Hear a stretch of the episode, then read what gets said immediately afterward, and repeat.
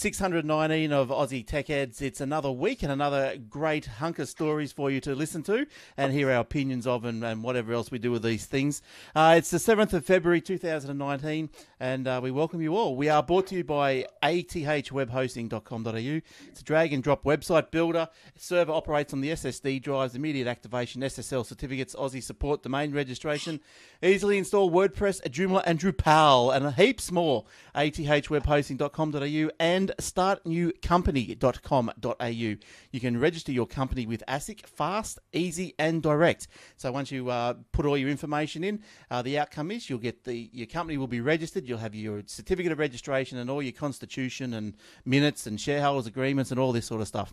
Uh, so uh, jump onto startnewcompany.com.au. And they tell me coming soon, ABN, TFN, and Trust. So uh, how good's that stuff? Uh, also, don't you? Well, you can uh, find us also on the internet at youtube.com forward slash Aussie Tech Heads and facebook.com forward slash Aussie Tech Heads. Uh, you can get us all over the show um, at Aussie Tech Heads at Glenn Goodman on Twitter.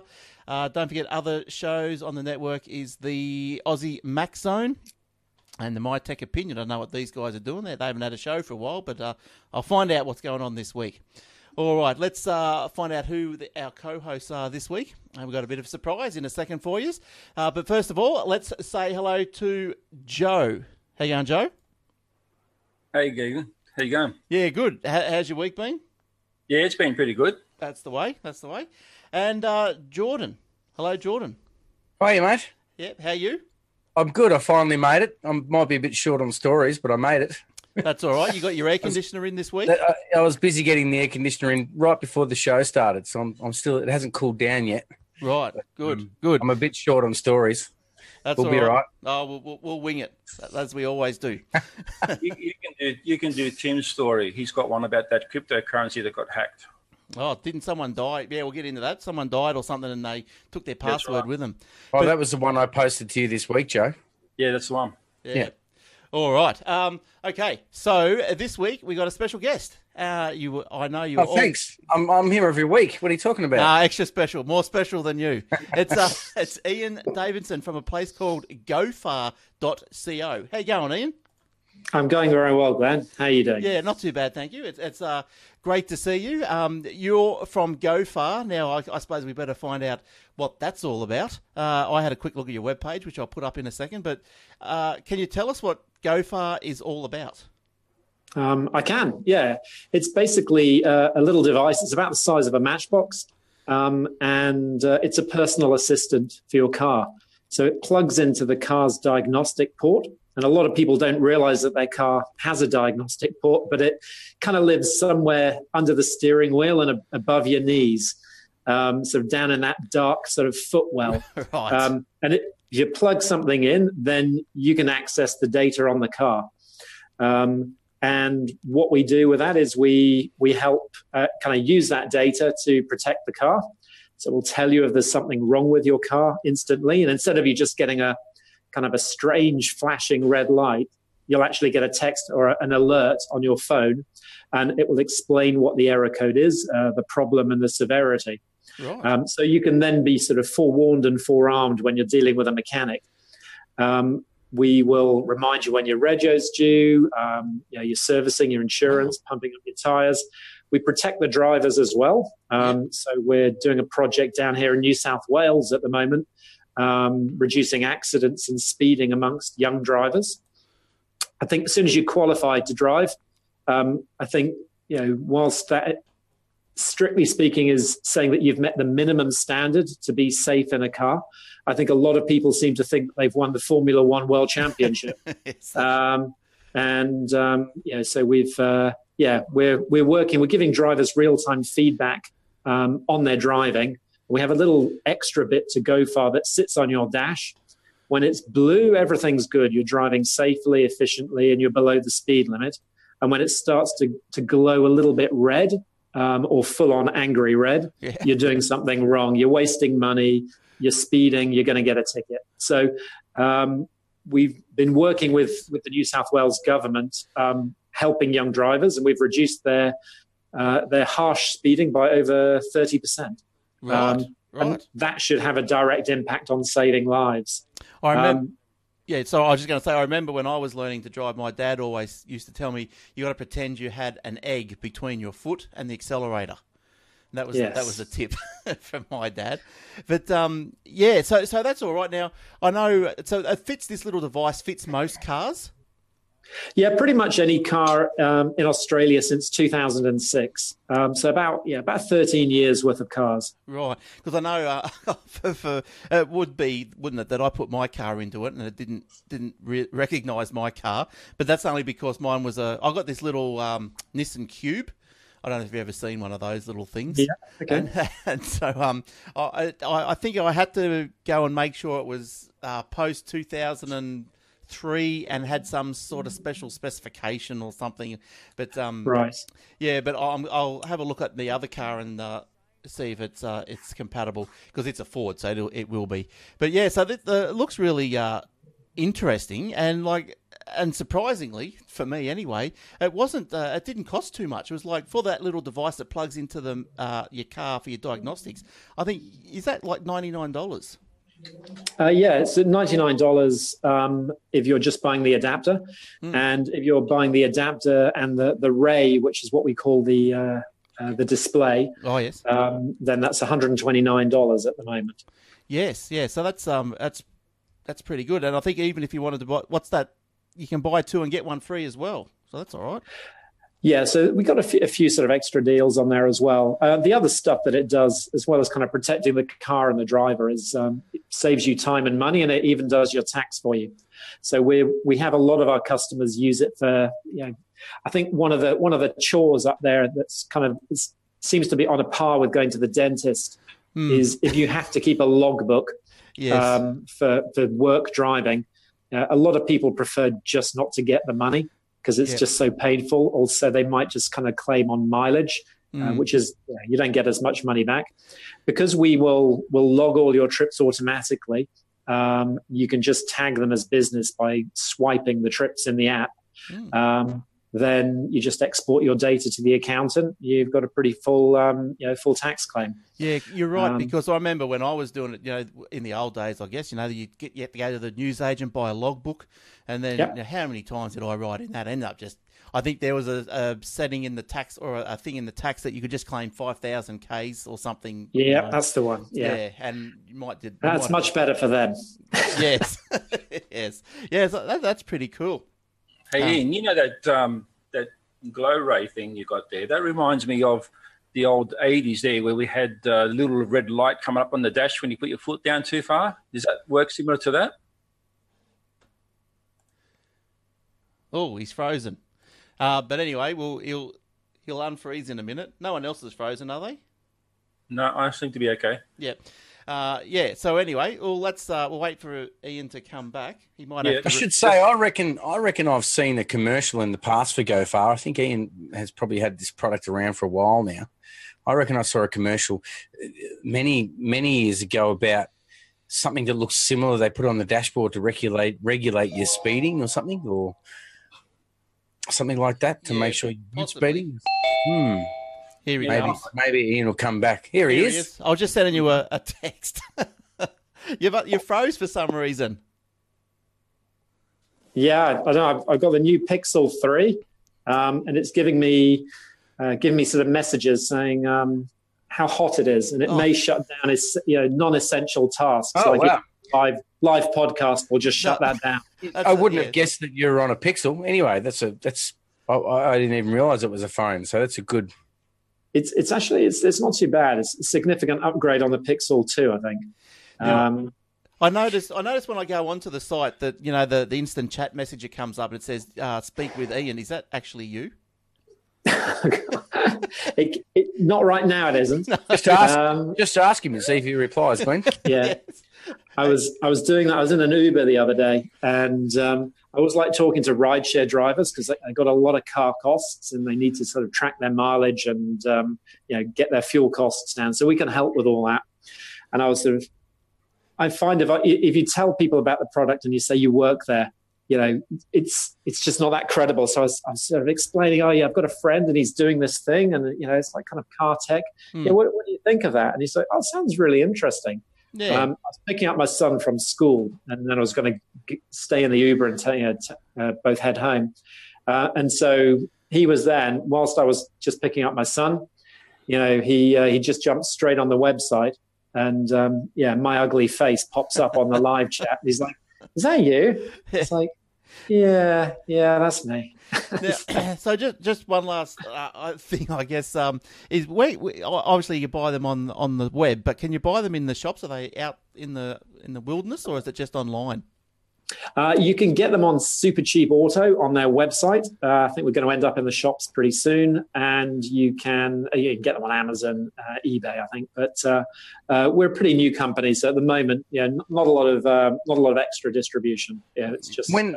how long's the company been going for, Ian?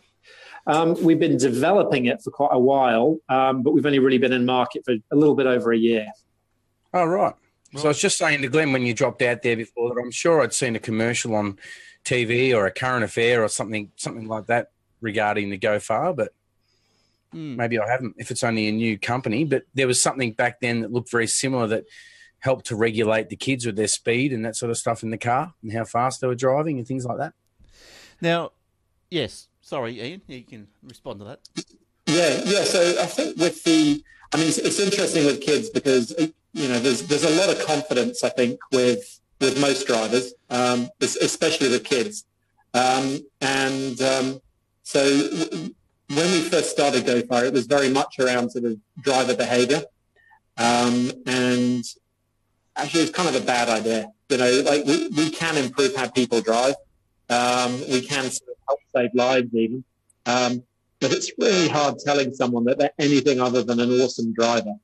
Um, so we've sort of changed sort of our sort of how we're how we're going about this now. So we do give real time feedback on your driving as you drive. That does seem to be the most effective way to do it, and it's pretty simple. You, know, you keep your eyes on the road.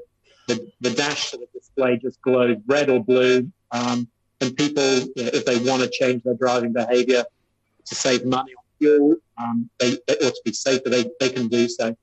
But um, I think the stats are about 85% of people think they're above average when it comes to driving skill. Yeah. So it's uh, going out there, and kids, especially the especially young males, we we don't have a great appreciation of risk when we're younger. I, I don't know how it doesn't get that much better when we're older. No, um, no, I don't so, think so. I, I remember so, just with that mic, with your headphone, just give that a little twiddle, please, Ian. It's just coming through a bit staticky for some reason all of a sudden. Um, yeah, so uh, yeah, I know. Like when I first got my license, I think when you know one of the first things I did was yeah, you tear around the place, don't you? you, you, do mellow, you do mellow. Um, yeah, freedom. Yeah, that yes. I think my nephew lost his license within three days. Oh right, that's no good. How long? No, that's quick. Yeah. yeah. Got his license, and three days later it was gone. A little bit more about the um, alerts the car gets from the system. What kind of what kind of alerts we expect to sort of see from that system? Uh, sure. So it's plugged into the onboard diagnostic system, um, and so um, pretty much any engine error um, uh, that you know the, the, the car system picks up, um, it will pick up any code. Um, where we're able we're able to decode the 300 most common codes, um, and we'll explain I think about 3,000 3,000 codes will tell you what the problem is. And then you can kind of go onto Dr. Google and find out um, a little bit more about that if you need to. And the motivation for that was just I used to go into the mechanic and I'm just a lamb to the slaughter. Mm. Yeah, um, yeah, they know they know so much, and you know, I'm not I'm not a complete tech luddite, but it's you know, it, it's just an un, it's an it's more like a hostage situation, I think. so I, I, drop off the car, um, and they say, "See ya, I'll give you a call." They call you when you're in the office, uh, and they then tell you how much you're going to pay. And no one, no one ever says that's an outrage. I'm coming straight to the garage. I'm going to ruin my day. Um, pick up the car, take it somewhere else where they're going to do exactly the same thing. That's right. Yeah. But if you if you have more of an idea what's wrong with the car, before you drop it off, you can call a couple of places. Mm. Um, you, know, you, can get you know, get um, a little bit of a sense of who's going to be best to deal with. To, to um, get Glenn, I don't want to interrupt you there, but you need to not flick to the web pages because when you do, the audio is cutting out apparently, and people can't hear what anything. Oh, okay. No worries. So maybe go back to back to Ian's face. yeah, no, it'll be right on the YouTube. Don't worry about it. Okay. But I'll, Okay. I'll, I'll change that right now. There you go. Um, yeah. So uh, so with the the diagnostics, did you have this? It, does, is each model and make of car uh, does that have their own diagnostic codes, or is there some sort of standard throughout the the, the ranges? Um, it, it, it's both. Um, so there's a, a very big set of standard codes, um, and then there's um, it, it probably a similar size set of proprietary codes. Right. And so you'll get something what's called a PID, a PID, um, and um, that will be a four-digit, uh, one-letter, four-digit code. Um, and so we can then sort of translate that code, look it up against a, a, a database of, of, of uh, titles, and then start to kind of describe what the problem might be. You know, if it's a high severity problem, high impact, I, I stop the car now, Mm. uh, get out, run, um, or uh, or if it's like, yeah, okay, don't worry about it, but you know, you can get this sorted out at the next, you know, the next time you get the car serviced, or you know, you got a couple of weeks, you know, but you know, don't don't ignore it. Yeah. And so it's just a case of being, you know, I- I think a lot of these tech solutions are around empowering, you know, the the customer with with a bit more data. It's not going to solve all your problems. I mean, you're, you're still going to need mechanics because Yeah. you know, the mechanics know stuff you don't know. They got to fix the thing. Um, so, but you're more forewarned, you're forearmed, and it helps you just have a, a better conversation. I can't think of any negotiation that you ever go into where having more information hurts you. No. No. Um, I so uh, I, I think it just, you know, it's just about sort of helping the customer get a little bit more of a leg up on that on that sort of conversation with the mechanic, um, and feeling more confident in that. when you've um i just noticed here i've got the, the on the website i'm pretty sure the audio's coming through so hopefully it is i'll just quickly flash there but on the uh, on the app uh, you've got you know time till service and all this sort of stuff now Yeah. uh, who that is that must be an editable field like you can manually put in something so if you're not happy with your six month you go i don't believe in six month service i want to change that to 12 months Um, yeah, absolutely. So you can you can sort of put it in put in your target. Um, otherwise, we will. Um, we're working on an integration at the moment, actually, where we will uh, just automatically um, assess when your car next needs the service right. Because we will log we'll follow the odometer readings um, as they go up. And then we'll know that you know the mazda 3 you know needs a this kind of service um, on 80000 kilometers. Hmm. and then you know, here's here's some options. Um, so what we want to do is actually sort of not just highlight the information but we'd ideally like to solve the problem for you as well if you, you know, give you some options i think what i found with my own behavior was I'd go to the garage and you know get the car serviced, and then I'd, as I was driving home the next day, cursing because I'd have to leave the office at you know four o'clock because they shut at five. yes Um, and I paid the money, and I just gritted my teeth, you know, because like, what are you going to do? yeah well, that's right Um, and then I probably I'm never going to do that again. You know, What's the- never again. What's, and then next year I do the same thing because I leave it till the Yes. last minute yeah the rego's due. I've got to Yeah. get some inspection done, and it's all too late. So we're trying to get get you on the front foot, but then show you where the good local mechanics are, um, so that you can see the ratings. You get a fixed price service quote, right. um, and again, you know, it's it's not just giving you the data; it's actually trying to solve the problem, make it easier to manage your car. We haven't done that yet. We've done a little bit of test work on it. Um, and we had yeah, sixty percent of the people who we did quotes for Oop, we've lost your audio. Lost lost his audio. Yeah, it, it looks it. like um, uh, you've got. There's not a lot of loyalty to to to the to the mechanic, No. but there's a lot of apathy. There's a lot, same with insurance companies. I don't think these are. It's not a company that we love, um, but it's just painful changing. Now, Um, yeah, on the app, I, I hear the tire pressure. How how is, does that work? Is that just assume that the the uh, the tire pressure just needs checking, or how how does that? Um, so w- w- it's a pretty simple system actually, but quite effective. So what I have mine set up to do is every 60 days, it just says pump up your tires. right. Um, should be pumping up my tires probably once a month, maybe maybe more, but like I, I- I just don't. No. I, I you can actually So- get sensors that go in the tube. Um, Yeah, you, yeah. So some some of the newer cars will will have the sensors, um, like like Joe says. Um, and um, my car, I'm driving a 2005 Mazda 3, uh, which is pretty old school. Um, so for me, it's just a- acting as a as a as an aide-memoire, really, as, as to jog my memory. Um, and I'm still surprised how infrequently I pump up the tires. Um, so it's costing So me about three percent So, on Ian, fuel. if you were to go out and buy one of these aftermarket sensors or any aftermarket equipment, could you actually Yeah. add onto this system? Will it work with it, or did Um, not not at the moment. No, we sort of looked at um, tire sensors, um, and uh, it's it's one of those things. Sort of, it's possibly an opportunity, um, but the, the in this case, the low tech solution. Oop, it just got a dodgy audio port there. Um, Yep. You know, just pump them up on a regular basis actually works very well. Now, uh, you've got what can you tell us about autonomous cars? You've got some uh, experience with those, or any knowledge about what we're going to expect? uh, like it, so we're not in the autonomous space we're more in the sort of connect you have the space is now called cav cav connected and autonomous vehicles we'd be more on the c uh, and less on the av um, Yeah. but we yeah we talk to people in the in the av space as well and, and it's really interesting so you have this sort of hype cycle with any new technology um, and I think autonomous cars, you know, last year and the year before were like really very much in the hype cycle. Um, you know, the um, the the peak of expectations, Mm. and so I think we were all expecting by now. I mean, maybe by you know March, let's say, uh, that we would all be sort of going around in in flying driverless cars, and it, and it's outrageous because it's not happened. Um, and now I think we're sort of getting into sort of more realistic sort of expectations. Um, the the estimates would be around maybe a million properly driverless cars by 2025 Right. and so bear in mind that and that's annually um, and globally uh, bear in mind that we make about 80 million cars a year um, globally.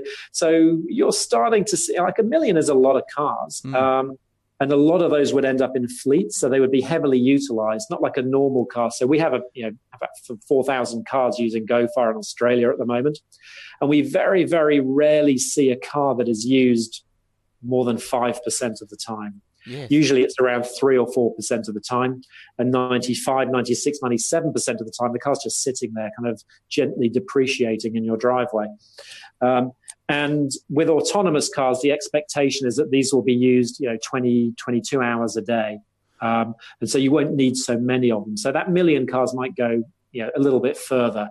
Um, but yeah even by sort of 2030 we're only you know they're only estimating about 30 million driverless cars in the world Mm. so it's going to be quite a slow and there's a billion cars out there right now Yes. 1.2 billion so you know you're making a dent and it's it's getting significant but you know that's that's a good you know it's, Yeah. a, it's a decade Gonna away a- yeah, it's going to be a while. Uh, and um, why why are you in Australia? What what attracted you to for you to start this or co-found this in Australia? Um, so I, I was I was running a, a company in the UK, uh, working in data market research, um, and I, I moved to Australia about eight years ago. Um, and um, the thought process was very much my wife told me we were moving, and I agreed. um, and that, that was pretty much it. So I think if you if you marry an, an Aussie girl, then this this conversation happens at a certain point. Yeah, Um, she didn't like uh, the cold over from over in England. It wasn't loving it. no. Uh, so Yeah. you climatise. Jordan getting his aircon going. you climatise Exactly. pretty fast.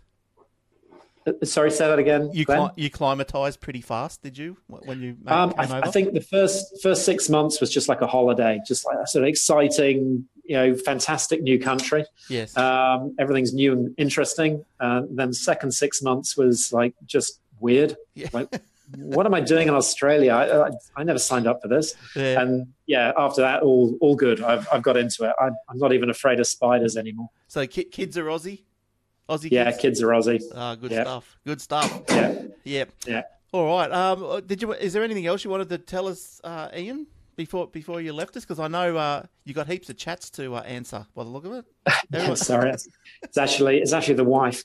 Um, so I mean, I, I, think sort of some of the things that we're sort of finding sort of quite interesting is um, I, I, get and you guys are sort of tech experts. Um, is technology tends to have a certain life cycle.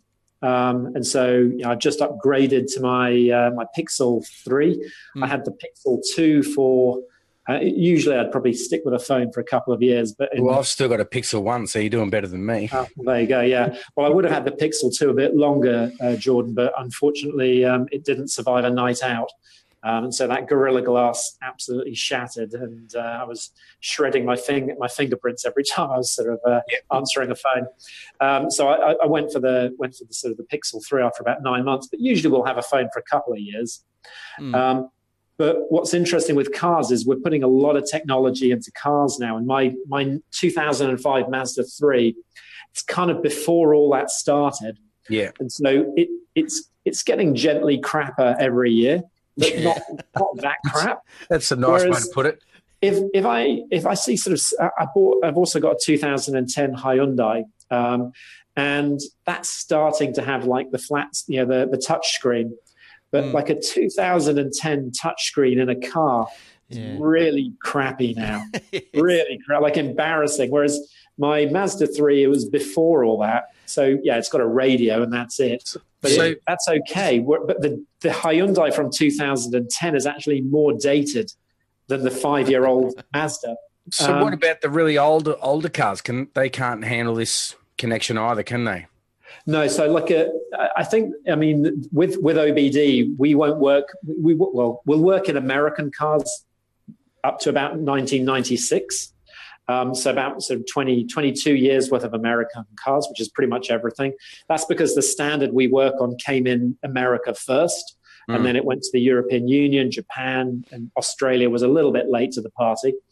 Um, but my point was more just like when you get this brand spanking new technology and your fancy Mercedes, you know, this year, 2019, that technology is not going to look so good in 2021. No because it will age at the same rate as your mobile phone technology. Um, but your mobile phone you'll be able to bin, yeah. whereas the car is the car's going to live for another ten or fifteen years. Um, but that technology is just not going to be quite so nice. But when, when, were, when, were, the vehicles OBD? I mean, when did that, that? I mean, every car would have to have OBD now, wouldn't it? I would think. Yeah, so it's it's mandated by law. Um, so in Australia, you, you, you, some cars would have had it since 1996, uh, maybe the US, the US, imports, okay. but not many. No. Um, so maybe some of the early Fords. Um, uh, then some of the European cars, they, they couldn't be bothered to create a separate model for Australia. So from 2001, you might sort of find a, a BMW might be might be OBD2 compatible. Mm. Um, but a lot of companies they they waited until the last minute when they were legally forced uh, to put the yeah. OBD2 protocol in uh, for Australia. So that would be Jan 2006 for, for petrol and Jan 2007 for diesel cars. Mm. Um, and so from then, and yeah, basically anything, anything other than pure EVs, pure electric cars won't work with the OBD2 protocol because they, they don't need to. Um, it was more around emissions tracking. That was you know, why it originally came in. And so the, ele- the pure electric cars were exempt um, but the hybrids, the diesels, the LPGs, those are all OBD2 compatible, and, and those will all work well with GoFar. Mm. And and um, yeah, and you're finding that like it's it's useful for a lot of companies, like for fleets and stuff. They just just throw them all in their, their fleet cars and away they go. They can they can they have a master a master uh, app? You know, like they we, they can keep control of or view everyone's everyone's um, so there's, there's, a lot of good options if you if you want to buy um, a fleet management system for like for the, the whole fleet and the whole company. Um, GoFar doesn't do that at the moment. We've always focused on the driver. Right. Um, and so in, we always sort of, you know, the, the, driver's driving has always been private for the driver. Mm. Uh, we are getting a bunch of kind of companies now, sort of like 10, 20, 30 cars who are saying, actually, we would really like yeah. this. Yeah, and good. to have a central console. So we will end up creating a dashboard, mm. um, but we're never going to create one of those kind of like tracking where everybody is and what they're doing applications. It, it will just be for protecting the car, slightly safer driving, Yep. um, doing the tax and the expenses, um, and you know, we'll progressively sort of start adding. Just leave all the leave all the tracking to Google and Apple, I suppose. right. Well, but they, but I guess yeah, they're already doing that on the mobile phone anyway. I mean, that's that's one of the interesting conversations we have. People Hmm. sort of say, "Well, will this track me?" And it's like, well, it's a Probably. telematics device. Yes, it, it will, but it won't do half as much as your mobile phone's already doing. Yeah. No, probably not. Yeah, no, Yeah. it looks like a great little device. I'm very, uh, very happy that you came on this week to tell us all about it. It's, uh, it's very interesting. It's very and uh, very affordable for, for everyone by the by the sounds of it. So it's uh, Yeah, and I think it's a it's it's a little way that you can sort of get that connected car experience. I mean, it's Hmm. it's a lot cheaper than a Tesla. yes, yeah, that's right. A right. lot, a lot, a lot cheaper. yes, Um, And you d- and but although from what I heard on the what I read today, Tesla's little red car up in space is there. It's traveling pretty fast. But I'll get back to that after after this. Wonder if it's got an OBD socket up there. Mm. um, Teslas do have OBD2 sockets, but they they don't work that well. Not from the other side of Mars, anyway. I No, no, I think it, it's out of range. I don't I don't think the It's out of Bluetooth can catch that. Yeah. No. yeah. All right. Any final questions for Ian before he before he goes and answers all these chats? Yeah, well, look, I was just going to say on the on the sort of one of the reasons why autonomous vehicles are probably not right round the the corner, and this is sort of something I heard with uh, there's there's a couple of good companies in Sydney kind of working on lasers and lidar and so on, uh, and one of them was just saying, yeah, one of the issues that we have is is bird poo. Mm. Um, and it's just these things you don't think of, but yeah, you'll have these lidar, these lasers on the uh, you know on the the edges of your car to work out where you are compared to everybody else. Um, unfortunately, if a bird poops on your lidar plastic covering, um, one that's going to start sort of eating into the plastic covering, and the, the laser doesn't work anymore. It's not that great in rain either. So if you're in Queensland with very very heavy rain, it's scattering the the, the laser signal. So we've got to, we'll work through these issues of the engineering sort of uh, industry, um, but that's why. You, driverless cars are probably 98 99% good at the moment but to get 100% well to get you won't get 100 but if you can get to get to 99.99% good Hmm. it's just really disproportionately difficult to get that extra 1% Yeah. um, and so that's why it's going to take a little bit of time and uh, look, before you go, are you Windows or Mac or Apple or Android? Oh, that's a, that's Ooh. a personal question, Glenn. I know. very I asked the- very personal question i I asked the hard am ones. I, i've been a bit of everything so i Oh, I was Mac and iPhone for about five years. Um, I switched to um, my Mac started playing up, and so I switched in high dudgeon to a Dell, um, and that lasted about nine months. And now I'm back on the Mac again, and it's so much better. And then I've switched um, from the iPhone to to the Android handset. Uh, I would stay on the iPhone for now if it was my choice. But we we just we have Android apps and we have iOS apps, so we yeah I, I use it for the, I'm, I'm on Android for the testing. Right. But actually, I'm kind of liking the Pixel Three.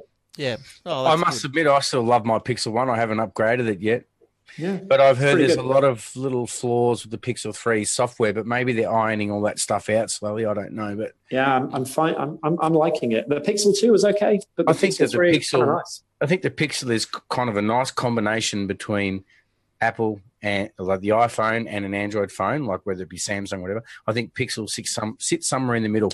It's kind of nice. Yeah, th- some some of the UX stuff is just kind of working quite nicely now, and um, yeah, it's a it's a pretty decent phone. Cool. Hmm. Good stuff. All right. Well, it's been great to talk to you, Ian. It's been very enlightening on what you do with the GoFar product. And uh, yeah, I thank you very much. And um, yeah, wish you well. Thanks very much, guys. Thanks, Joe. Thanks, Jordan. Thanks, Glenn. No worries. Catch you later. See you, Thanks, Ian. see you later. Bye bye. Bye. See you, mate. So how good was that? So we're all up to speed on the on the GoFar stuff now. So that's excellent. Uh, all right. Well, let's move on. We might as well get into some uh, stories and get the show back into some sort of normality. And uh, and uh, whatever. So, what, what what did you think about that, guys? Joe, what did you? I- I reckon. I reckon it's a good idea. I mean, some some people who have got you know cars that are from like 2010 onwards and they have that OBD port in their car. Um, you probably find that a lot of people would like to know what's going on with their car. Yeah.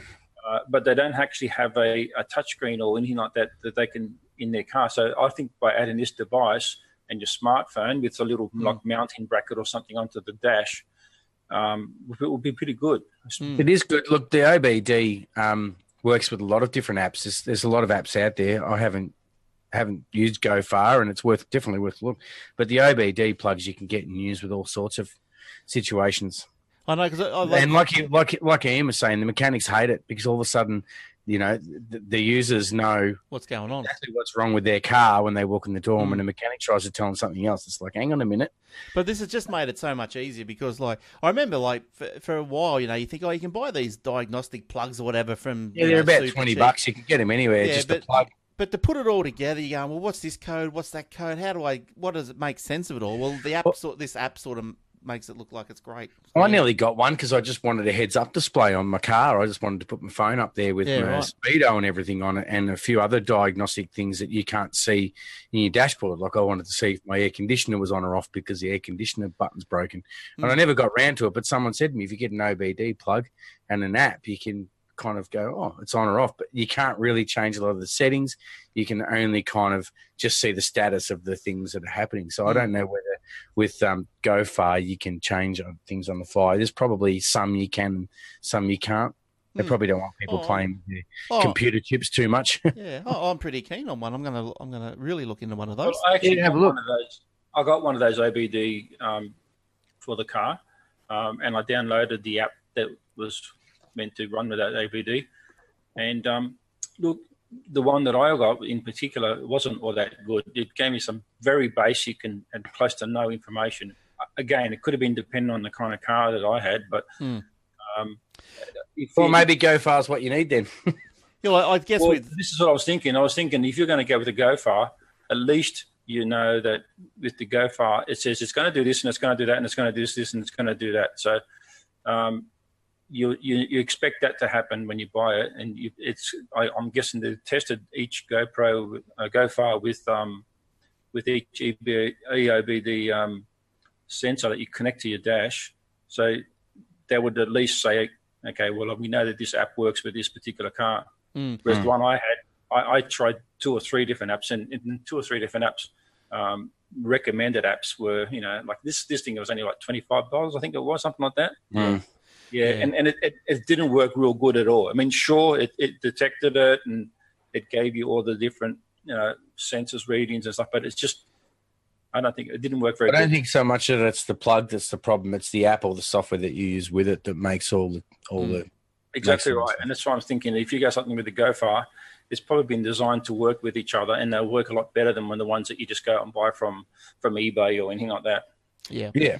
All right. Well, let's uh, let's move on. I've got a uh, a story about sort of maybe loosely related, but Myob, uh, the accounting software, ponders selling software at petrol stations.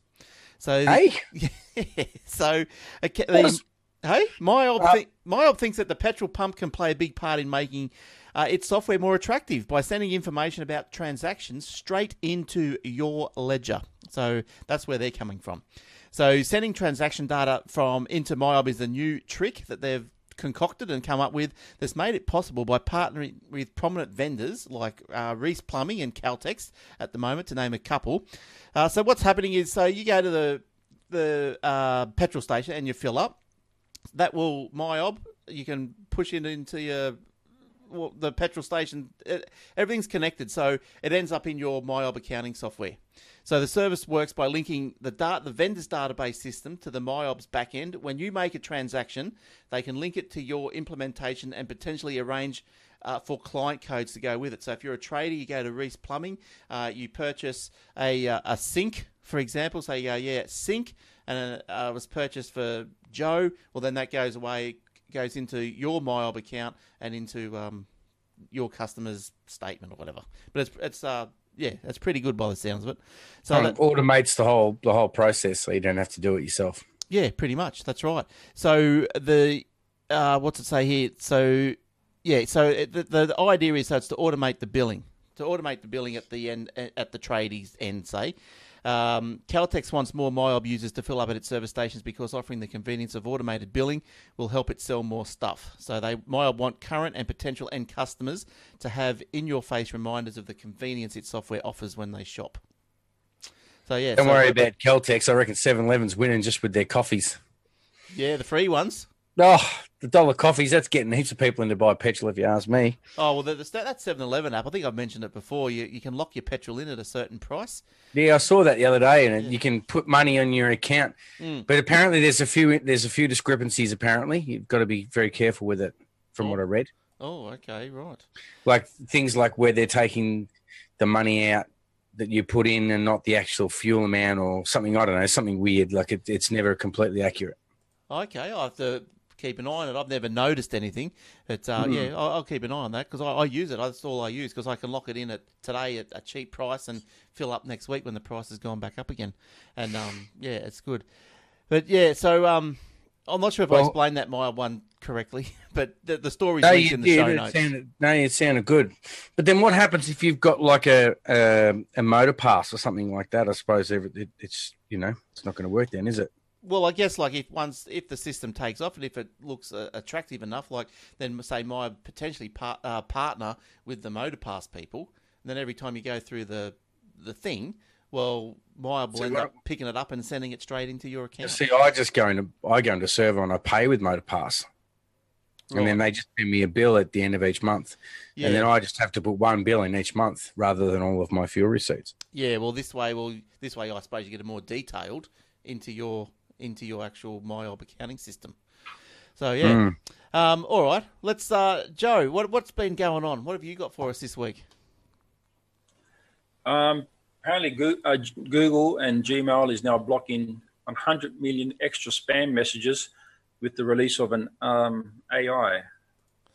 Right. Google's pretty good with spam. Yeah, they're good at they are. They're pretty good. They're one of the best, um, and that's why I've stuck with uh, the Gmail. Apparently, they've got this um, artificial intelligence uh, logarithm going that detects spam messages, and they're stopping around about 100 million extra spam messages every day because of it. Wow. O- Only in their email accounts, though the Gmail accounts, Correct. Only in the Gmail. Yep. But not in your own, recruited- not in your own account, like not in your own iMap that's in your phone or something. No, No, just no, Gmail. No, no, this is, and I'm sure it'll be um, also in their business suite as well, their Yeah. G Suite. Um, Because they're doing it with telephones too, aren't they? Stopping spam calls with the same, probably the same algorithm. I don't know about that at the moment. This is just to do with the, the, the emails. Apparently, Google has recruited a um, a house machine learning framework from a company called uh, TensorFlow. Right. Um, yeah, and they did that a few years ago, and it's been put in place to um, add extra, you know, filters and and uh, logarithms to um, to detect uh, spam mail. Hmm. And uh, since they've been using it, they reckon they've you know, detected almost 100 million, like 100 million spam Yeah. day. Like, It wouldn't be hard to do when you think that many. There's that many Gmail users. yeah, 100 I know. 100 million emails. It's not much. Yeah, well, apparently what, what they do is that uh, the they look for things that are most obvious, um, like um, patterns that might not suggest that it's an email that's got spam on it. So things like um, they balance the the number of metrics from formatting of the type of email, Yeah. actual email So address. using AI intelligence to do it. Yeah. Um, and even up to the time and the date that the email sent. And they use things like that to detect whether a message could be spam because you, you'll notice that a lot of spam messages sent by spam companies or whatever they're called, and they all go out at the same time. So they pick up some sort of logarithm, algorithm to, to be able to detect that sort of thing. Google's always been pretty good at blocking spam, though, hasn't it, Glenn? I reckon it's um, it's always pretty quiet the inbox on, on Google. Yeah. Oh, yeah, yes. Google is, is great. Like, um, As long as I can remember, they've been pretty good. Yeah, I think a lot. Of, the other way that a lot of these things block the spam is is, is by like user user um, activity or interactivity. Like, so you know, if you get something that comes through the inbox, say on your Gmail inbox, and it is spam, and it might have slipped through the filter, well, you just click. You know, this is spam, and then it'll go away, and it then teaches it. Yeah, and I suppose if a lot of people do it, well, then it gets to know.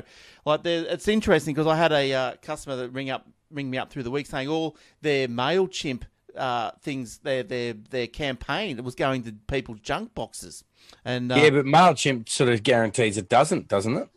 Or um, yes, but unless this is right, but be, what happens is because these guys were probably actually they were sending like legitimate emails, but to many people they were unsolicited, and so they were kind of spam. And so people that were getting them were just going, oh, "What's this rubbish spam? What's this rubbish spam?"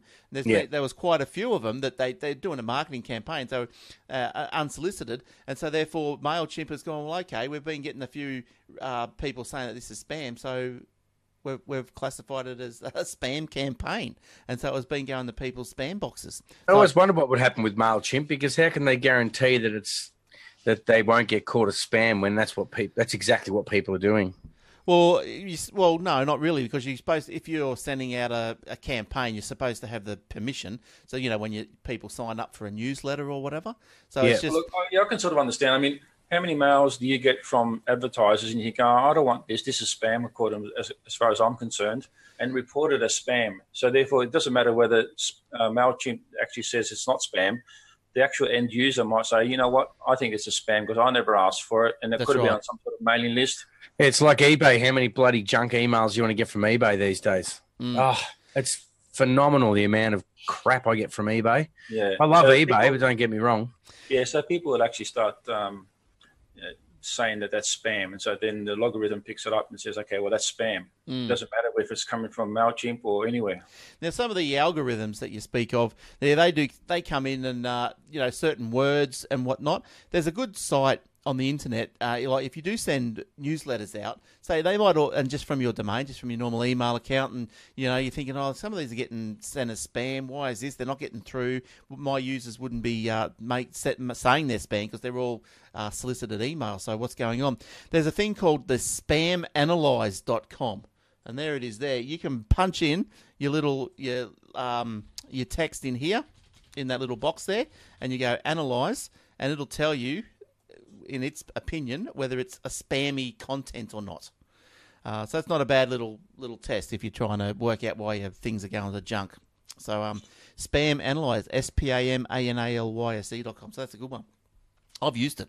I think uh, people say, "Why my emails going to spam?" I've punched it in said, "Oh, so you're talking about, uh, I don't know, Viagra.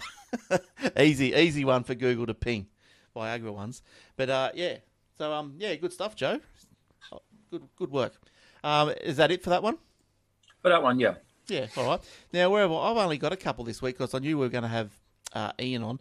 But uh, look, this this other one that I came up with was, you know, is this like third world problems? But anyway, there's uh, disability themed emojis have been approved for use. Now, a couple of things that I went hmm about is I didn't know emojis have to be approved to like by some consortium to be used, but apparently they do. So the new characters include hearing aids, wheelchairs, prosthetic limbs, white probing canes, and guide dogs. So um, I don't. It's like you can, see that they're going to be used, you know, in um, in uh, a nice way. well, that's what I was thinking. Like, why? Like that, you know, Yeah, that, yeah. I know what you mean. Like, people are going to people aren't going to use them for what they're for. No, no. I, I, I can't see like, say, if you're a man, what, where would you use the man with the cane? You know, or a woman with the cane emoji. Um, like even if you were, Um, people will make fun of it. Like they'll say, you know, they'll say, oh, I don't want to say because I don't know anyone, but people will make fun of it. yeah. But that that'll happen. Somehow With, they'll use them to make fun in their conversation. but that'll happen with anything. But like, I suppose, Yeah. like they're there if you want to use them, and, and however you use them, it's up to you, I guess. But Mm. apparently, like, apparently, it all came about following a complaint to Apple that there were few existing emojis spoke to the experience of those with disabilities. Like, um, so I guess they must the people that Well, Look, you know, it, it'd be good for them, but they I must think want to use it. Yeah, that's right. Yeah, but it will be taken advantage of by people who don't have disabilities, and it's to be expected. Now the other crazy one, and this is where it starts getting a little bit crazy. Uh, remember they took away the gun. You Can't have a gun, but you can have a drop of blood, which is meant to offer women a new way to talk about menstruation.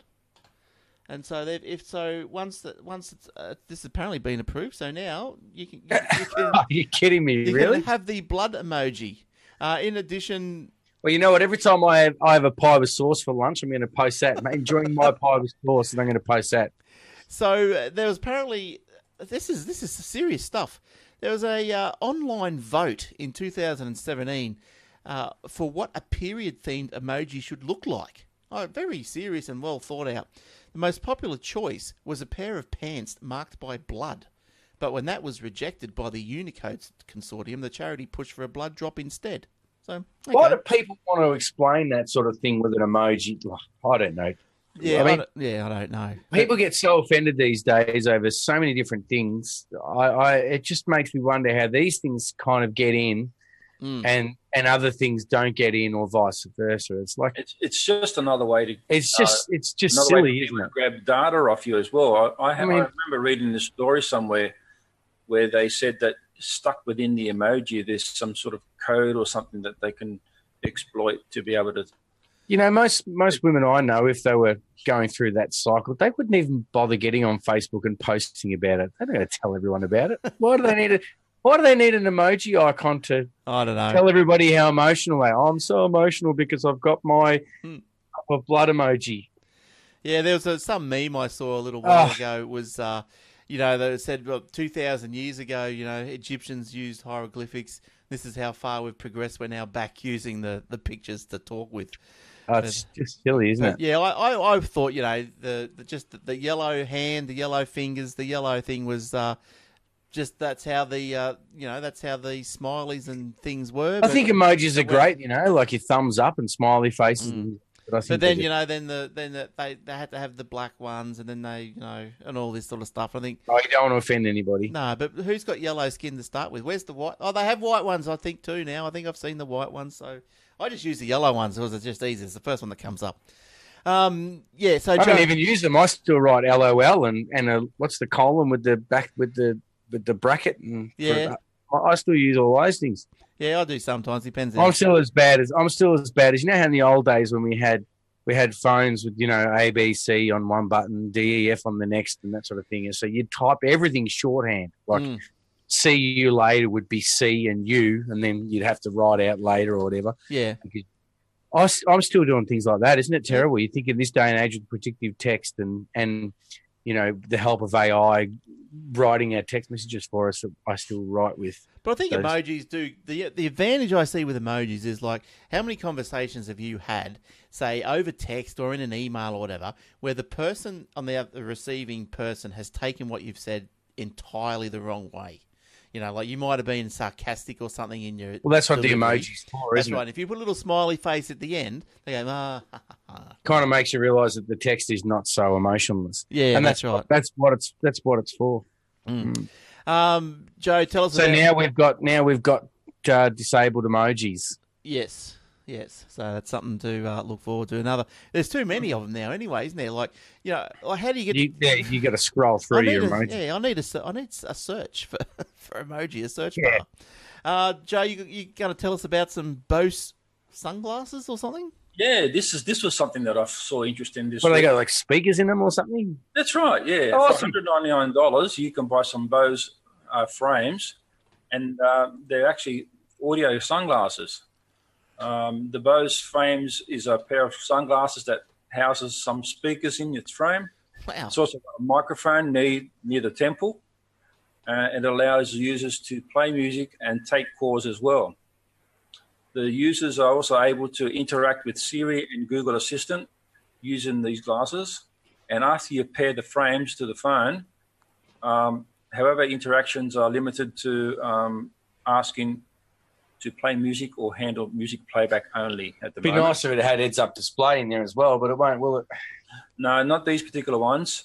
Uh, when the when the sunglasses are paired with a smartphone, um, it acts it acts it also acts uh, as a device for a GPS location. It also acts on its own uh, nine-axis nine-axis uh, motion sensor to tell what direction the head is uh, is pointing in. And and the, there's a new feature that Bose is introducing, and they call it the um, AR, which is augmented reality, um, that'll be available for users on the new Bose app, which connects um, via your, your phone.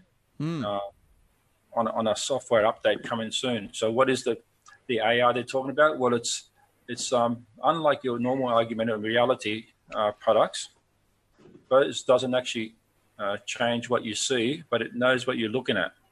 Right. Yeah, it does that without any integrated lenses or or with the phone's camera. Uh, it, it, it, and rather what it does is it's um, super rather than superposing visual objects in the real world, Bose says that the um, the AR adds as an audible layer of information um, and gives you different type of experiences, uh, making it a little bit uh, easier for you every day. How cool is that? There's so much in this space, isn't there? Like augmented reality. There's so much in that space. The the assistants, the digital assistance, There's so much there. Uh, although I, I, read with the, those speakers that Apple seems to be struggling a bit with their HomePod. Um, I think they sort of missed the, the missed the market there a bit. Did they miss the boat? Google beat them to it, I think. Yeah, Alexa and Alexa as well. Mm. Yeah, yeah. But anyway, like, uh, and I think like the uh, the complaint that I've I've heard with the people that are using the Apple in the Apple universe is that it's uh it's just, uh, like everything else. It's just incompatible with a lot of stuff. You know, you can't you can't just say use it with Spotify. You got to use it with the Apple Music. You know, you're restricted to the Apple ecosystem. But anyway, that's another story. But you, but you know, just a quick one on that though. He's even having Ian on earlier before when he said he went from Apple to Android and then back to Apple again. It's amazing how many people do keep going back to Apple for that simplicity that. Yeah, I don't know what it is. Maybe people are just kind of no, look, kind of just they're just it's second nature to them now. I don't know, but Look, I look, I miss the the uh, seamlessness of what you do on the phone with, from Apple. Like my phone, like you know, like I've got, I've had to install apps to do this, to do that, to do the other, to make it work like iOS. Like say uh, the little, you know, maybe you, get, you should stop trying to make it work like iOS. Well, just simple things. I mean, like you know, like you get the little numbers, say on your SMS icon, say how many SMSs you've missed or that you haven't read yet right? That's not native to Google, so you've got to get an app to do that. And now I find that something's gone wrong with the app, or the app, the phone's updated, and that app hasn't been updated, so now it's not working properly.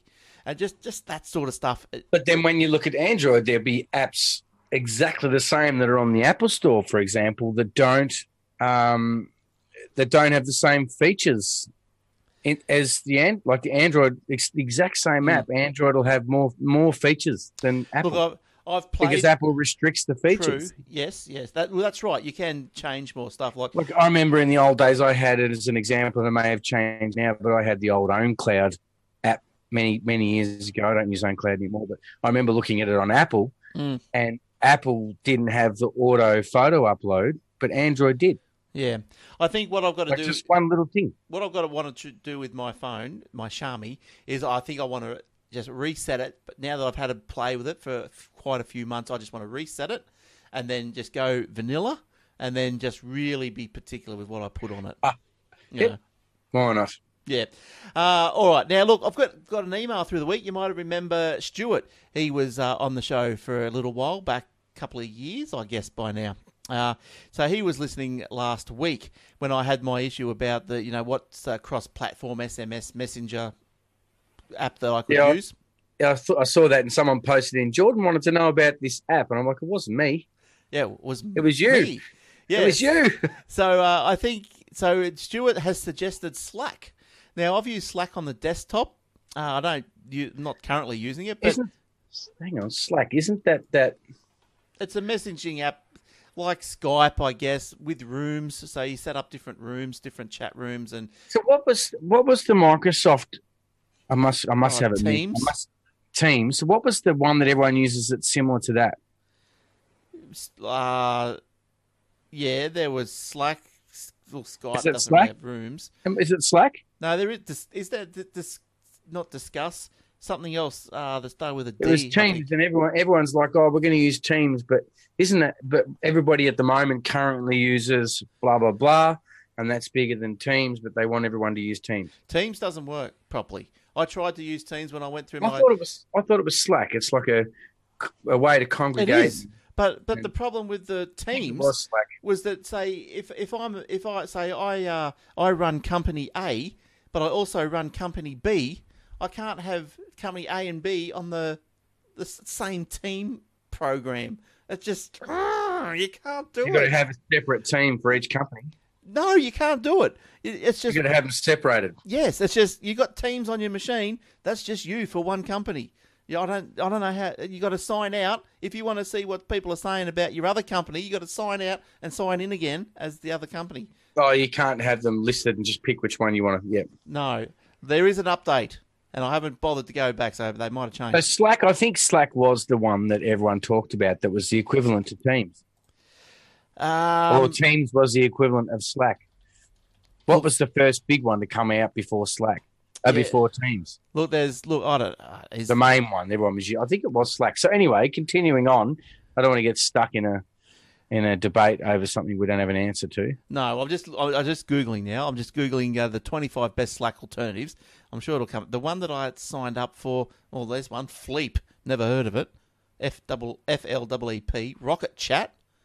Jesus, how many are there? Rocket Chat Mattermost. There's heaps of them. R- Ryver. R Y V E R. Uh, these are all you know. Some are free, some are paid for. C A Flowdock. Uh, Flock. Uh, you got Twist. I haven't seen the one that I think we're talking about. Microsoft Teams. Uh, the Skype for Business. The Glip. G L I P. It is Slack because I just wrote into Wire? I just wrote into Google Microsoft Teams Yeah. versus, and it came up with Slack. Yeah, Missive. That one doesn't look too bad. Looks like Outlook Slack a is bit. one I was thinking of. Differences between Slack and Microsoft Teams I'm going to Slack back to this. have their similarities and differences. Despite their similarities, there are a lot more differences between Slack and Teams, including app integration, content sharing, and development. Overall, both are communication tools. The difference with the features are minor details. I haven't seen the one that I was thinking of. I'm up number 20. High side. High But box. this guy was this guy was saying you should use Slack as a cross-platform messaging app. Is that what you're saying? Yes. So get back to yeah, get back to Stuart's email. Uh, Yeah. Goes, I think the app you need is Slack. Um, I was in exactly the same situation a couple of years ago and found Slack to be a great solution. So what I wanted was say I've got an Android, my son's got an iPad, no SIM, no phone number. How do we SMS each other, or how do we communicate where it, it comes up and dings on his machine instead of just silently sitting there till he looks at it? Um, you can direct message Slack users and get notifications like an SMS, and also easily send files back and forth. It's cross-platform, including PC. Handy. Uh, so no need for a SIM card. You can also set up private chat rooms for your family so that all members that can chat amongst themselves. Uh, that is, set up a private room for upcoming holiday or blah blah blah blah blah. So um, yeah, I'm And gonna, how much is Slack? I wonder. well, Slack is free unless you want to go pro.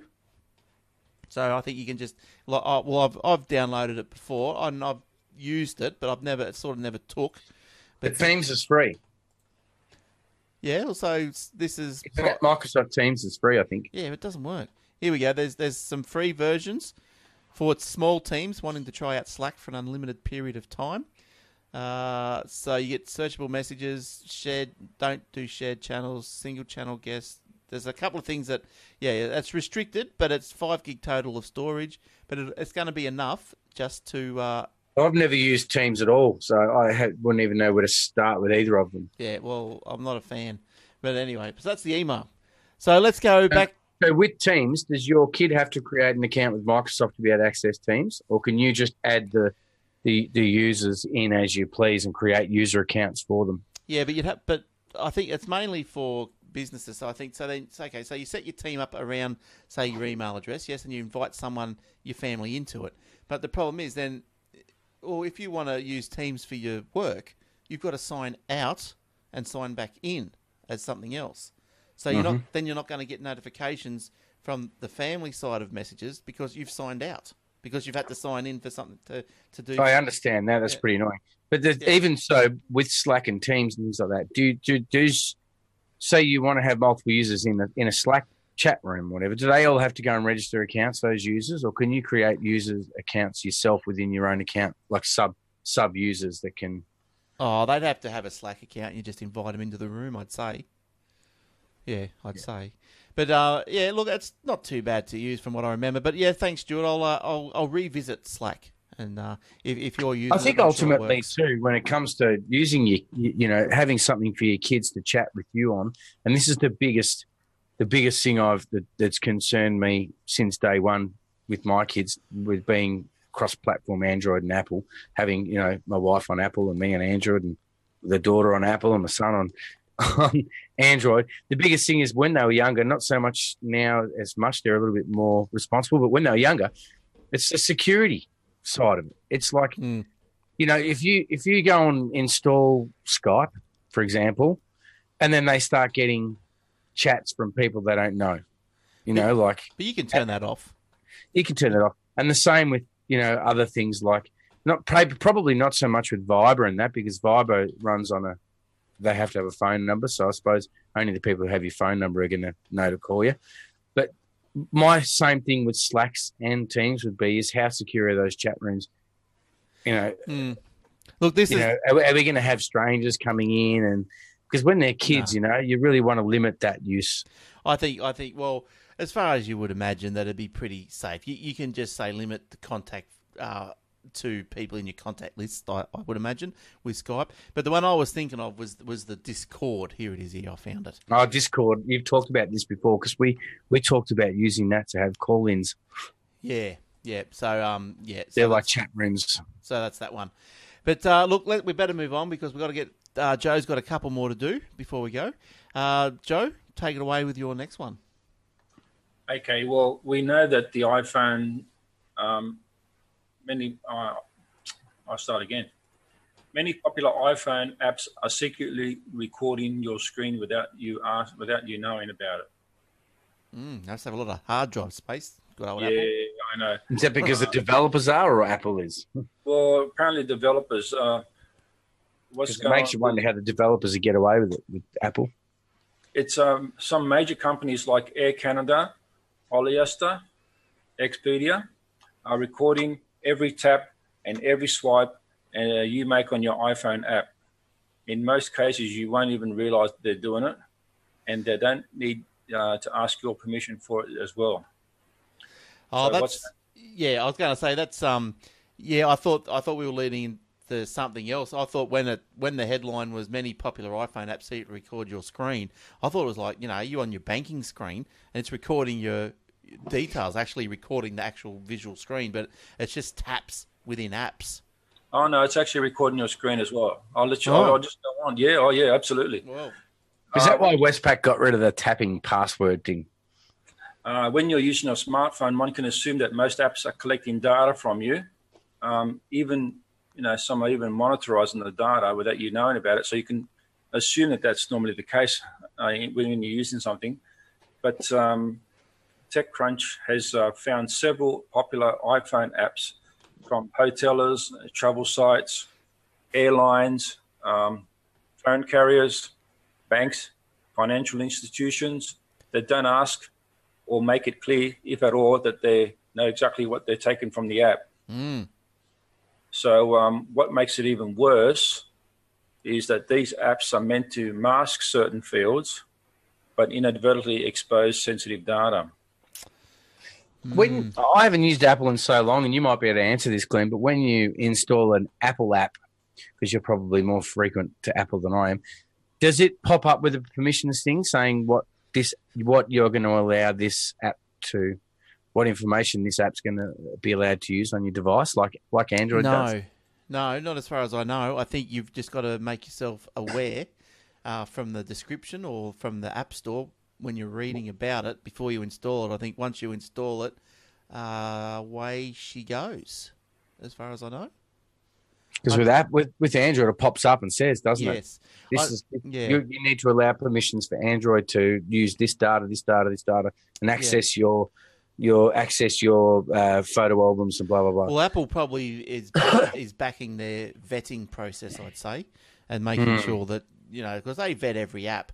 Uh, I think they run they run programs across code of all the apps to see you know if there's any nasty stuff going to happen as an end result and all that sort of stuff. Well, that's what I just said before. It'd be surprising that I think more that the developers wouldn't be able to read the screens that Apple would, not not the developers, because Apple probably wouldn't let the developers get away with it, but they might be able to. Yeah, yeah. So um, it's not it's no good, Joe. No, no good at all. Either way, There's, there, nothing's private these days. No, let me just tell you how um, how they say they reckon they do this. Um, apps like uh, Abercrombie and Fitch, Hotels.com, Singapore Airlines, they use what's called Glassbox. Now, for those who don't know, Glassbox is a, a customer experience analytic firm. Um, it's one of many, and what that does is it creates data uh, which allows developers to embed session replay technology into their apps. These sessions replay replays let app developers record the screen and then play them back to see how its users interact with the app to figure out if something didn't work or if it's not working properly or if there's some sort of an error. Yeah, so every tap, every push button, every keyboard entry is recorded, effectively screenshotted, um, and then sent back to the apps developer. Yeah, that's uh, that's a bit nasty. It sure is.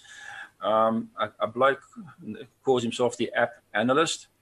Um, he's a mobile expert who writes about these sort of anal- uh, analytics for popular apps uh, on his blog.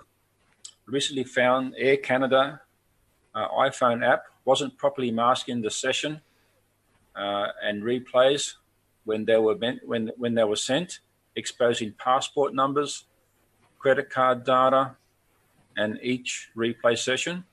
Yeah, This- right. Yeah, this gives Air Canada employees and anyone else who's capable of accessing the screenshot database uh, to see unencrypted credit card and password information. Well, that's what they told um, TechCrunch anyway. Mm. Yeah, uh, yeah, it's a bit of a worry, I guess. You know, like if, if yeah, you, I, I think you at this day and age you got to accept that a certain amount of stuff goes across the internet, but I think recording everything you do is that getting a bit much? Does that get a bit crazy? Yeah, look, I don't know. I mean, I, I guess that they, I get that they want to try and you know work out whether you know something's wrong, but you know, I guess. Um, look, the I link that the, link- the link you got there, right? I, I sent in the in the show notes actually shows um, it's been you know scratched out, but it shows you different um, screenshots of what information that they see. Hmm. I I- mean, you know, could you imagine using a Hotel.com app and then finding out that all the credit cards that you use for booking rooms and what have you have been recorded in a database? Hmm. I mean, you know, to finish off, it says that these types of database industries are unlikely to go away anytime soon. Uh, big companies rely on this kind of session replay um, to understand why things break, Mm. and you know, and the, and they use for you know, which could cost high, a lot of money to fix. But the fact that the app developers don't publicize or tell anyone about it, it just shows you how um, you know. well, that's how they're flogging it on their on the the glass box uh, website. Is uh, whether or not it, this is off their website, whether you're an IT technician or a CTO is tending to focus on data rather than people behind the numbers. Glassbox gives you a deeper understanding of your customers by helping identify the reasons why they do or don't interact with your platform in the way you intended. So I guess like in that respect, that's an innocent type of reason why you would do it. You know, so like you say, well, if people they they, they click click they click on a product, they click on the checkout, and then they they click away. Why are they doing that? Um, or you know they've clicked on this button three times. So is there a problem with with this button not working or, or something like that? But Yeah, look, I, I get that, but the fact that is that you know you think your data's safe, you think Mm. that you know no one can see it. well, that's Yeah. why like I don't. Yeah, like I've got a debit card that I use. That's the only thing I'll use on the internet. Like a credit card, I won't put on. Um, I got a, I got one of those postcards.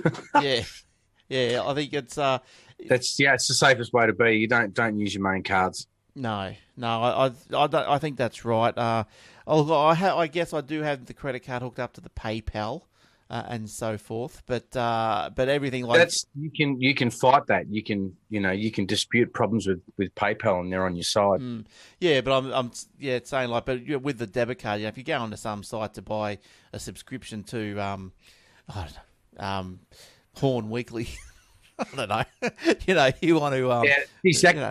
give them a plug. Horn Weekly. I'm probably I'm sure it probably exists. I don't know. Just having a stab. All right, let's uh, let's get on to the last one, Joe. Okay, the last one I have for the night is not many people might know, but Optus has been fined $10 million for misleading customers. Wowzers. Yeah, apparently the ACCC has just announced that the federal court has ordered Optus to pay $10 million for misleading customers. Proceedings against Optus began on October uh, 2018, with the order being handed down today. Wow. Yeah, so what was the breach? The, they were uh, in the breach of corporate regulations. Some Optus customers unknowingly bought digital content such as ringtones and games through their third party billing services.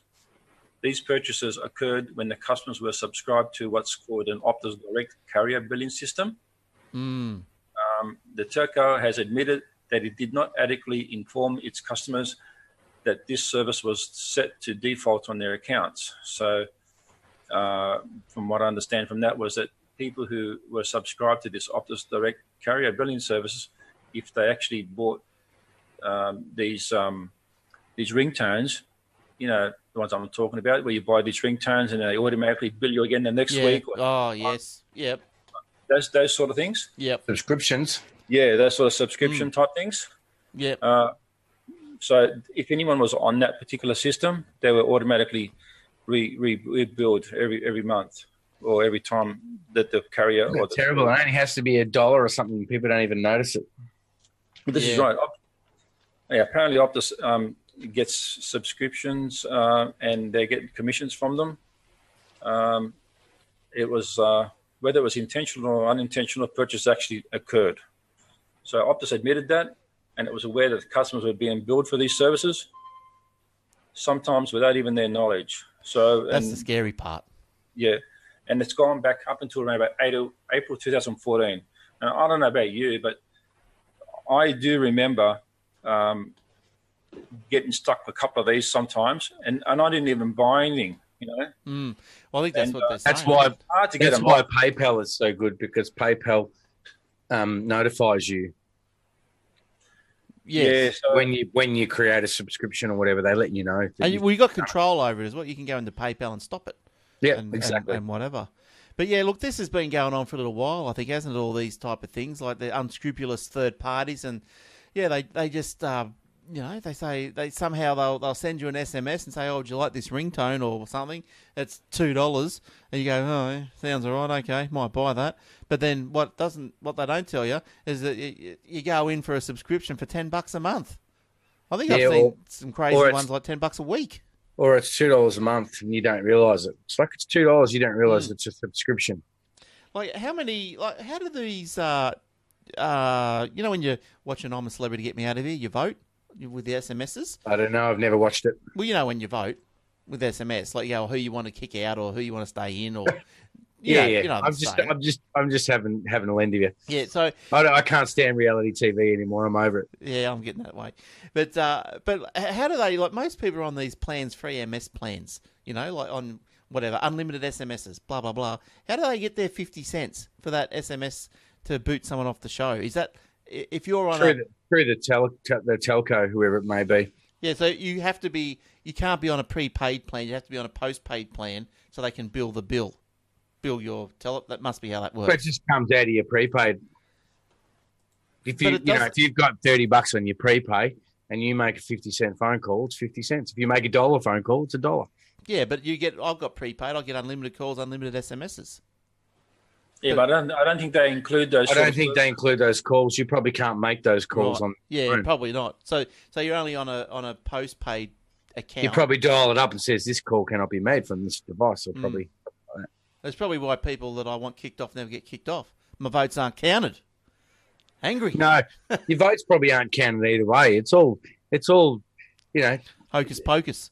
yeah, it's all hocus pocus. Yeah. It's whoever's got the, you know, it's, it's whoever can get the ratings up the most wins Yeah. the show. Yeah, probably. Yeah, so apparently Optus failed to take appropriate action when it come to these people's complaints. right. and chose to instead to continue charging customers. You know, there was like they were saying that you know they keep calling up and they can't get off, even if you. You remember you had to type uh, yes or, or no or, or Yeah. something. What was that code word that you had to type in as a back as a message? Yeah. you- For, for, for Optus, Stop. always I think it yes, isn't it? Yeah, I think it was stop. Stop. Yeah, you had to reply back stop. stop. yeah, even even by doing that, it, it wouldn't it wouldn't stop the services from from from going. They still keep billing It's you. funny, isn't it? They activate it, and you've got a message stop to, to stop it, not message activate to activate it. Yeah. Oh, It's always the other way around, isn't it? yeah. Yeah, but anyway, so because of all that, that's that's why they got fined the ten million dollars. Mm. And apparently, Telstra was fined the same amount in April last year. The same. That's thing. right. Yeah, for Wouldn't surprise me. Yeah. All right. Lovely. They're all the same. Aussie Tech Head still hasn't been fined for anything though, because they're good blokes. We don't do nothing wrong around here. We No, we're are good. We've been in trouble off YouTube a couple of times, but that's kind of as far as it goes. Ah, YouTube, you spube. That's nothing. Oh, you'll get in trouble. Don't say that. They'll Google, Google, you'll get another. You'll get another warning email like you did when you had Will on the uh, Will and Jace on the program one night. And you got a, a warning email the next day from YouTube. Yeah, saying that was uh, obscenity or something. and I go, that's right, because they did the show. And I, then I get this YouTube email the next day. I'm thinking, what the hell have these guys been up to? it wasn't just, you That's know, right. You were you weren't there actually. That's right. Yeah. It was. Uh, it wasn't like, uh, you know, oh, we've we've uh, detected the song in the background, you know, blah blah blah, take it down. It was like you've been flagged for like obscenity or something. it was sort of really wild. I'm thinking, what have they done, these boys? Aussie tech porn or something. But uh, but yeah, cool. So look, let's uh, finish off there. We've gone a bit over time. We are obviously because we had Ian in this week, so that was great. He was interesting to talk to. I, I liked uh, talking to him, and that product. It's even better when the product is something that you, you're. I liked. I, I like the look of it. I like what it does. Uh, you know. oh, look, you know, if there's if there's anybody else out there that's got an interesting company or product that they'd like to talk about, they should send you an email, Glenn, shouldn't they? They should. They should. And uh, you can send it to glenn at aussietechheads.com.au. And um, yeah, we'll go from there. We'll uh, work it out. But like, try and uh, sometimes I get the emails and they're, I don't know, you know, I don't really like emails that come to me and they're just hi. You know, like put Glenn in there or something, you know, show me that you listen to the show or show me why you want to come on the show. What do you mean? They're just very short and abrupt, like. Oh, like uh, it, sometimes it's just like uh, emails from promotion agencies. Just hi, we've got a, we've got this guy that does this, this, this, this, this, this, and this. Love to come on your show. You go, And that's it. yeah. How many how many emails have that been sent to? Spam. You know, like just Yeah. say hi- just say hi, Glenn, or something like that. You know, just so I know that you're actually talking. They probably to don't me. even know who you are. They're probably just That's right.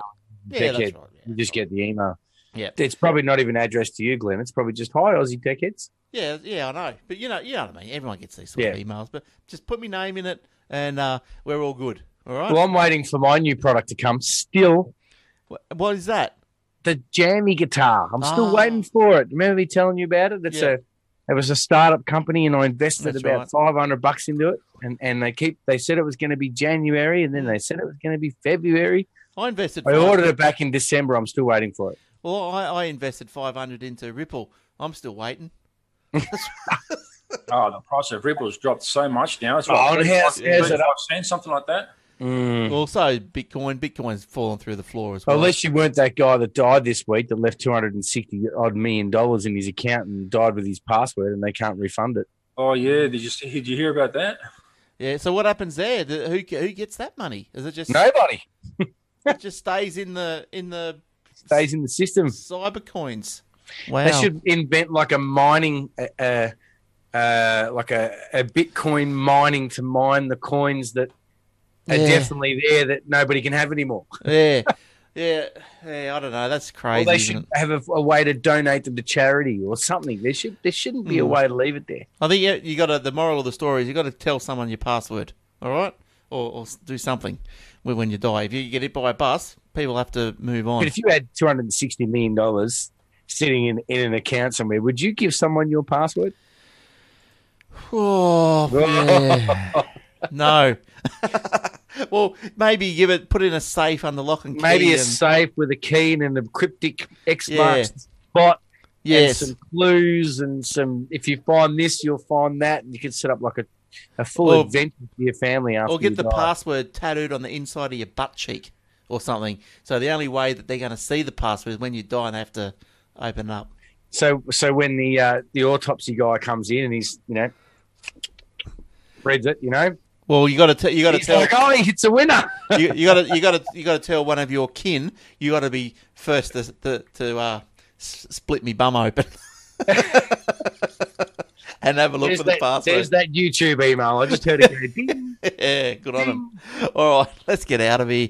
All right, guys. Uh, thanks for coming in. It's been a bit of a long show this week, but hopefully you enjoyed it. Thanks on the Facebook. Any comments on Facebook that, uh, that we need to address, or um, uh, we can just go through them after the show anyway, if we need to. Uh, but if, if someone's looking at Facebook, tell me before I before we wrap up, and that'd be good. So um, nothing there. Nothing there. yep, cool. All right. So thanks Facebook for for having us, and, And uh, make sure you send Ian a, an email or a chat or something on his GoFar. Yeah, I will. I'll say, Ian, is this really you? All right, good on you, everyone. Uh, have a good week. What is it? The seventh of February. Nothing happening exciting this week. Valentine's Day next Thursday. Will I be here? Is it Oh, Thursday? Dear, oh. We're gonna. We might be. Are we to have a Valentine's Day special, are we? I don't know. Does anyone do Valentine's Day this year? Uh, anymore? I don't know. It's a bit old. I gave up smoking on Valentine's Day 2006. Right. Good That's, work. that's got to be that's got to be worth something, doesn't it? I still feel like a cigarette. Yeah, right. They say uh, I I knew a guy that was a smoker and he'd given up, and he says, you know, you, never once you smoke, you never become a non-smoker. You're just a smoker that chooses not to smoke. Pretty much. Yeah, right. Although I don't, you don't have the cravings anymore, but you could definitely Suck like the back. amount of times I've walked past someone who smokes and it stinks. and I go, oh Mm. man, Yeah. come on, piss off. You Yeah. know. But at the same time, I was I was at the ARIAs one year for just a bit of fun, and I pinched someone's cigarette and I had a cigarette. So in that time between 2006 and 2019, I did have one about halfway. Yeah, I was I probably had a few other drinks as Yeah. well. Well, one's not gonna kill a you. bit A, a bit bit lenient to the rule because I'd had a couple. But, um, I did, yeah. I did, Well, one's not going to kill you. And you. I You're loved allowed. it. And I remember enjoying every second of it. Yeah. Going, I can. Rem- it's the only thing I remember about the night. Actually, Oh, you don't remember getting that award? don't remember getting. no, I remember. I can remember walking the red carpet and seeing all the celebs and stuff, and, Yeah, and then yeah. Pushing the girls and away. the, and the cigarette. That's it. Yeah, yeah. Good stuff. I did actually walk the red carpet. I, I, I, I'm not fibbing. I did. Hmm. I don't know how we scored that. The cigarette or the red carpet? No, the red the red carpet holiday. Well, my booking agent has a table at the ARIAs, or did at that time have a table at the ARIAs every year, so he could pick a few of the newsos that worked for him and take them along. So yeah, right. All right. it's just lucky. Cool. All So- right. Thanks, guys. We'll uh, have a good week. Make sure you get your loved one a nice bunch of flowers or something that uh, that will endear you to them. Uh, and so until next week and the next time, it's bye from us all. Bye, Joe. See you next week. See you, Glenn. Thanks Bye. for coming. Bye, Jordan. See you next week. And we'll see you guys next week. Maybe it's Valentine's Day. I'll have to let you lo- know the last minute if I'm going to get in trouble on it. I'll let you know. I'll be here. Um, you know, we'll, we'll, we'll, find out who's more important, partners or Aussie tech heads. See you We'll next find week. that out next week. Go on. Bye-bye.